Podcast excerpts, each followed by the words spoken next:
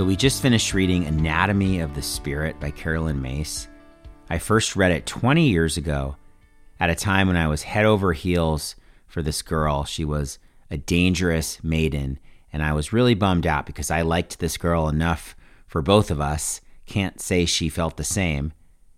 And so, this book, Anatomy of the Spirit, it provided me a map, a blueprint to understand what was happening that I was not the first person that this happened to, and how to reclaim my power from this unhealthy relationship. And now, 20 years later, again, this book is providing a blueprint for the human journey, how to heal. That whatever your predicament is right now, it's a universal theme, and there are millions and millions of other people struggling with a similar challenge. And you can look at the map or not. So Carolyn Myss lays out the map in this book. And she says whether it's the Hindu chakras, the Christian sacraments, or the Kabbalic tree of life, they're all pretty much saying the same thing.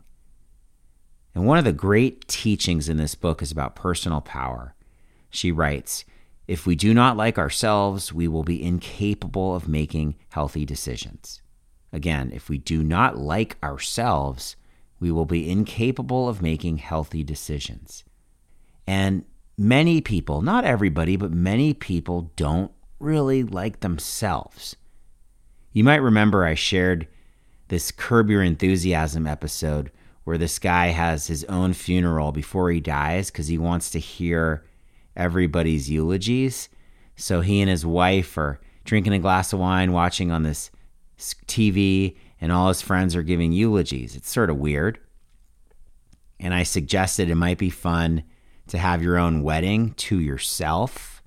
Invite all your friends and family, except you're walking yourself down the aisle. What would it really take to love yourself so that you could make really healthy decisions? So here's another way to see it. Carolyn Myss tells this story of a Jewish mom whose daughter decides to become Buddhist. So the mom is furious. I raised you Jewish. Why would you do this? Are you on drugs? And the daughter says, Actually, I've done LSD.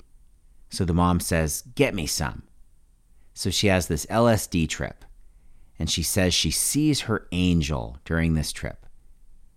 And the angel says to her, Do you know how hard it is to be your angel? And she shows her a version of herself, and she's wrapped in rubber bands. And each rubber band is a fear controlling her. So she cuts every single rubber band, and then she feels this surge of energy. And I'm reading this story, and I could feel it viscerally to open up to all the light and love, guidance, and connection that you're not letting in because you're insistent on doing it your way. My way or the highway. Thy will, not my will. So, how do you experience fear controlling you? What are you blocking that would so love to enter your mind and heart? A surge of good feelings. You might be saying, Yeah, Dave, dude, have you watched the news lately? It's terrible. But remember, there might be pockets of terrible in our world, but we are surrounded by a trillion galaxies, each with a hundred billion stars. There's untold light and power that you can choose to align with or not. I saw this quote To be native to a place, we must learn to speak its language. To be native to this world of a trillion stars, to nature, to the soul, we must learn to speak its language. And Carolyn Myss talks about think of yourself as an energy being as well as a physical one.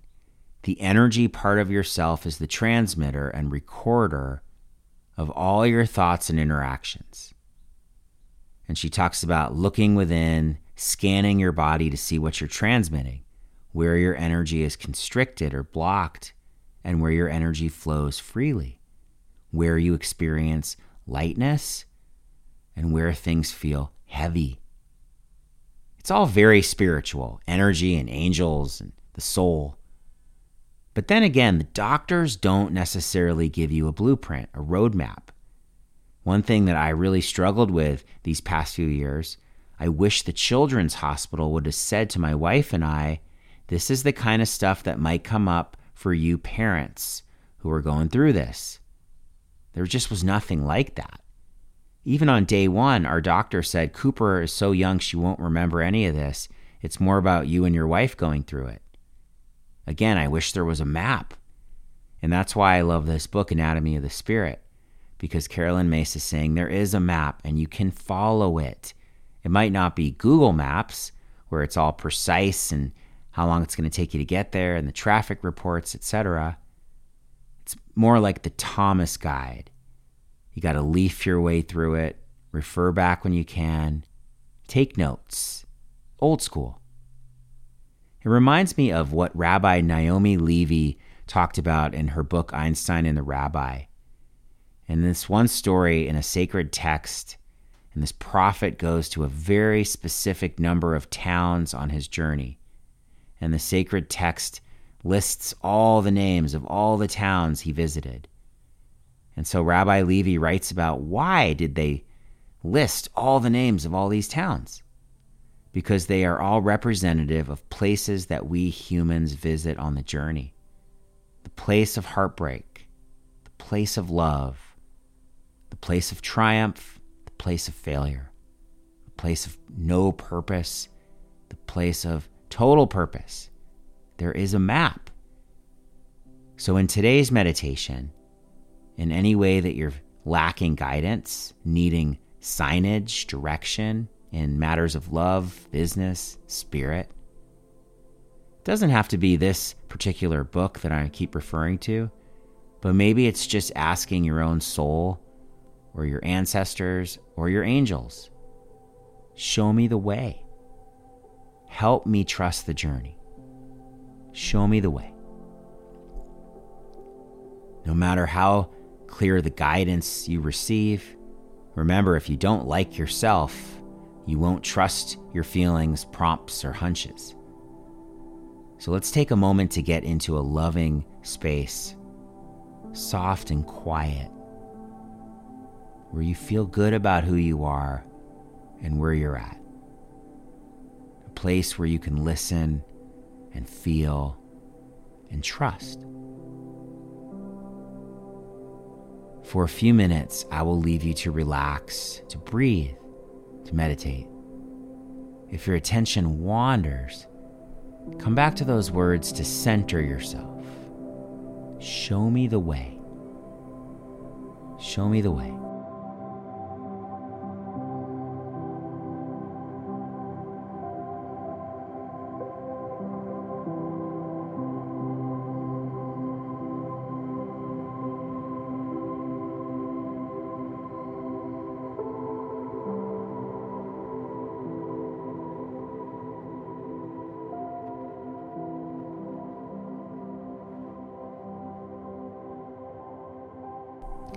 Anatomy of the Spirit.